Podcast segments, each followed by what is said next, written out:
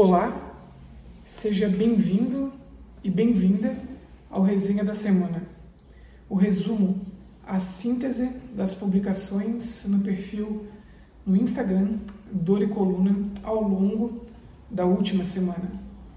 Me chamo Leonardo Ávila, sou doutorando em neurociências, estudioso e clínico da dor, e o título do artigo destrinchado ao longo da última semana foi Central Sensitization in Musculoskeletal Pain, Lost in Translation.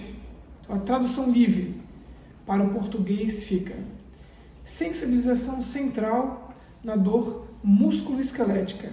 Estamos perdidos na tradução, na translação deste fenômeno para a prática clínica? Posto isto, ao longo da última semana, conversamos acerca da dificuldade do entendimento e transposição do fenômeno da sensibilização central para a prática clínica. Inicialmente, cabe lembrá-los e lembrá-las que o vocábulo sensibilização central foi descrito pela primeira vez há aproximadamente quatro décadas, em especial ou para ser mais pontual, em 1983, por um pesquisador graduado em medicina chamado Clifford Wolff. Desta forma, não é um termo ou um vocábulo prematuro e desprovido de conhecimento, tendo em vista o seu tempo de inserção uh, no vocabulário de dor como dito, aproximadamente quatro décadas. Sendo assim, é hora de refletirmos sobre os desafios associados ao seu entendimento e a sua aplicabilidade clínica. Então, o presente viewpoint é, proposto pelos autores é uma ode a esse debate, inicialmente abordando três questionamentos importantes relacionados à sensibilização central, que são: número um, qual é a definição original de sensibilização central? Número dois, quais achados podem ser sugestivos de sensibilização central na prática clínica com poucos recursos? E número três, quais são os desafios da aplicação do conceito de sensibilização central na prática clínica?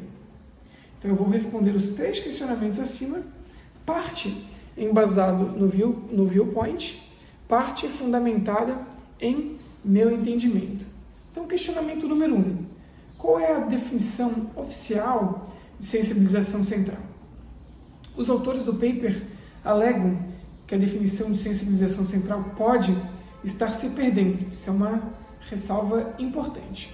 Eu concordo e acredito que tenha sido deturpada ao longo dos anos, principalmente na última década. Desta forma, os autores definem a sensibilização central como um fenômeno neurofisiológico, ok? Adaptativo, dependente de atividade e dinâmico. Perfeito. Além disso, a sensibilização central também compreende alterações neurobiológicas dos neurônios do corno dorsal da medula espinal tal como excitabilidade aumentada, transmissão sináptica fortalecida e inibição reduzida.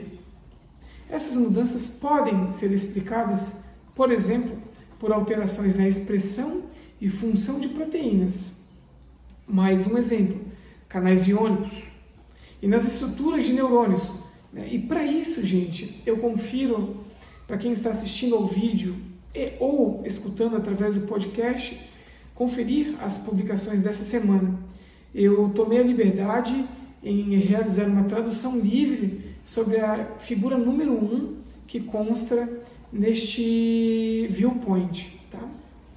E também sugiro acessar o site da IASP, a Associação Internacional para o Estudo da Dor, e conferir os termos em dor desde a sensibilização, a sensibilização a sensibilização periférica e a sensibilização central, que, segundo a IASP, é definida como o aumento da responsividade dos neurônios nociceptivos do sistema nervoso central, a sua entrada aferente normal ou subliminar. Importantíssimo dominar esse vocábulo básico para compreender o fenômeno complexo da sensibilização central. Então vamos ao questionamento número 2, trago pelo viewpoint. Como detectar a sensibilização central na prática clínica em é, sete passos, ok? Em sete passos. Então, inicialmente, embora não haja um teste clínico específico para a sensibilização central, sinais e sintomas como a dor contínua, espontânea, sem padrão de alívio e agravo, generalizada, por exemplo, sem um padrão dermatomal ou dor intensa e prolongada após um estímulo aparentemente inócuo, levantam a hipótese deste fenômeno presente na clínica. Uma recomendação é o uso do QST, né? o Quantitative Sensorial Test, ou testes sensoriais quantitativos, que avaliam de forma abrangente a sensibilidade a uma gama de estímulos, sejam eles inócuos ou nocivos. Especificamente, a responsividade mediante a esses estímulos. Então vamos aos testes. Então a gente fragmenta inicialmente a hiperalgesia em primária, secundária e terciária, sempre investigando a sua resposta, e cabe frisar que cada um desses testes se propõe a investigar uma questão topográfica, em que a hiperalgesia primária ela investiga um predomínio periférico no local da alteração tissular. Né? E qual é o sinal mais comum? Uma sensibilidade no alvo da alteração tissular. Então, por exemplo, se queimei aqui, o teste detecta uma resposta exacerbada frente a um estímulo nocivo, nocivo, tá? Não inócuo. Já a hiperalgesia é, secundária é uma resposta exacerbada frente a um estímulo inócuo na região adjacente à condição primária.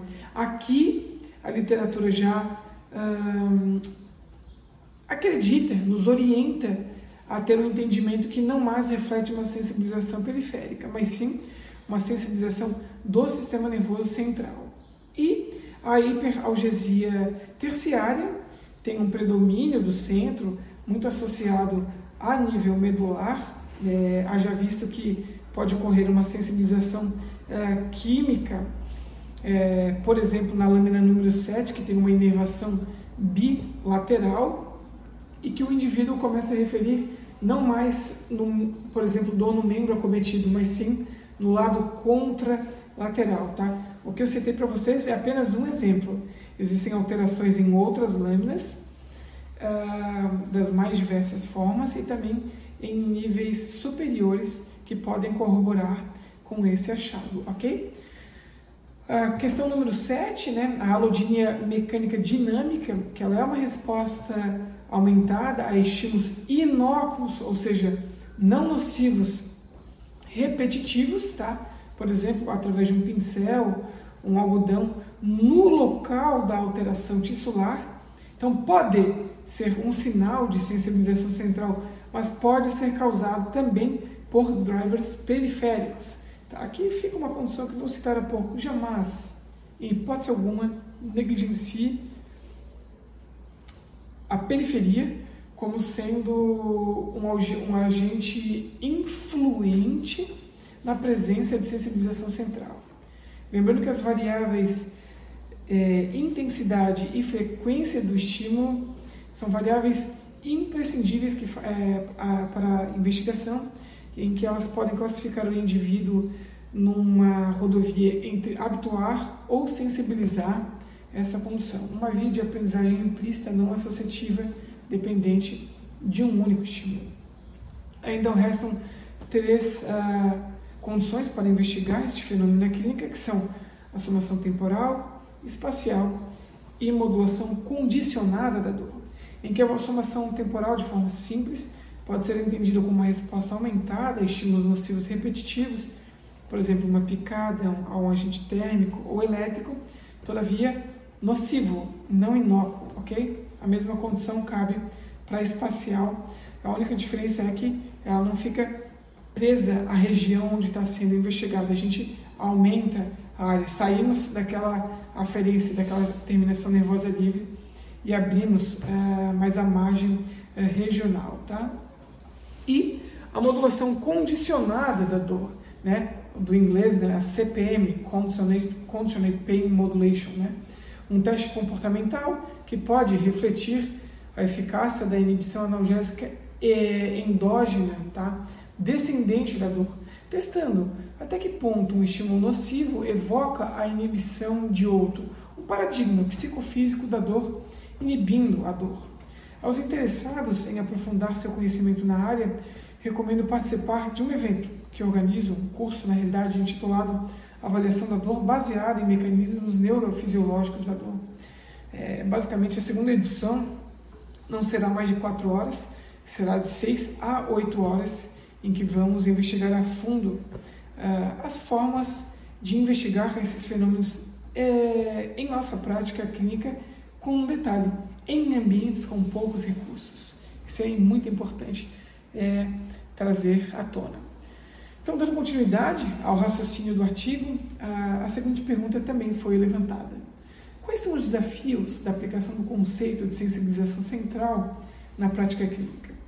Inicialmente, cabe enaltecer os grandes avanços em nossa compreensão acerca do fenômeno da sensibilização central no que tange os mecanismos neurofisiológicos nas últimas quatro décadas, mas a implementação na prática clínica permanece distante e torna-se um desafio pelas seguintes razões, segundo o viewpoint. Número 1. Um, a ausência de biomarcadores para auxiliar o diagnóstico da sensibilização central. Confesso que não, que não concordo completamente com esta afirmação. Número 2. Limitações dos questionários para identificar a sensibilização central. Confesso também que não concordo completamente com esta afirmação. Número 3. A sensibilização central não é um sinônimo de um problema psicológico. Concordo completamente com esta confusão aberrante que tem tomado grande proporção e se inserido fortemente nas últimas décadas. Ponto número 4. Considerar drivers periféricos de sensibilização central. Concordo plenamente. É imprescindível exaurir a avaliação da periferia na influência deste fenômeno. Em hipótese alguma, podemos negligenciar a influência da uh, sensibilização periférica. Em síntese, água mole em pedra dura, tanto bate até que, nesse caso, fura. Decorrem alterações morfológicas e ou funcionais, ok? Questão número 5. Carecemos, infelizmente, de humildade epistêmica. Para quem não conhece o vocábulo, sugiro também em meu perfil, que fiz uma publicação acerca deste assunto na última semana. E por fim, o emprego de terminologias clinicamente relevantes, isso é, um idioma comum acerca da sensibilização central e dor. Isso eu concordo completamente e faz anos que levanto esta bandeira acerca da necessidade de, um, do domínio do vocabulário comum para o manejo da dor, com base no seguinte raciocínio. É preciso um domínio mínimo necessário acerca do fenômeno da dor antes de nos propormos a abordá-los. Desta forma, como abordar a dor? Na ausência do conhecimento mínimo necessário, com base né, nos seus conhecimentos mais básicos. Então fica esta ponderação que ultrapassa o que os autores trazem no viewpoint. E por fim, os autores sinalizam pontos chaves para melhor entender a sensibilização central, além de, além também de trazer perspectivas futuras. Assim sendo, os autores consideram quatro pontos chaves fundamentais. Serão sete. A partir do quinto é o meu entendimento e não consta no paper original. Condição número um, ou ponto-chave número um. A sensibilização central é um mecanismo fisiológico e é reversível. É associado ao aumento da sensibilidade e resposta. Aconteceu alguma coisa aqui que a Síria entrou no meu no meu no meu vídeo, tá bom? Mas isso são são é, questões da, da vida real. Vou continuar a, a gravar. Estou finalizando, tá bom, gente? Então, o ponto número um é a sensibilização central é um mecanismo fisiológico irreversível associado ao aumento da sensibilidade e respostas à dor. Condição número dois, devido à escassez de biomarcadores acurados, a detecção de sensibilização central em humanos permanece provisória, em parte, como dito anteriormente, discordo um pouco disso. É, é importante cuidar para que o conceito de sensibilização central não seja usado indiscriminadamente junto a manifestações psicológicas. E número 4, manter a mente aberta sobre sensibilização central. Haja vista que o conhecimento sobre este conceito integrante continua a evoluir. Os próximos três pontos chaves são próprios, ok, gente? Não estão, não constam no artigo original, que são sensibilização central não é sinônimo de dor nociplástica, assim como não é exclusiva de condições patológicas e também não é equivalente a problemas patológicos. Ponto número 6. Sensibilidade à dor é detectável. É detectável, mesmo que seja invisível. E por fim, diagnósticos baseados em processos teciduais locais não são mais úteis quando a dor está relacionada ao controle disfuncional do sistema nervoso. Isso é, transcende o estado do tecido onde dói.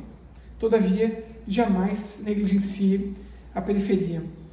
Se você considera esse conteúdo válido, peço que dissemine, compartilhe com seus pares. Muito obrigado por ter chegado até estes 17 minutos e nos vemos no próximo resenha da semana. Um grande abraço e até lá!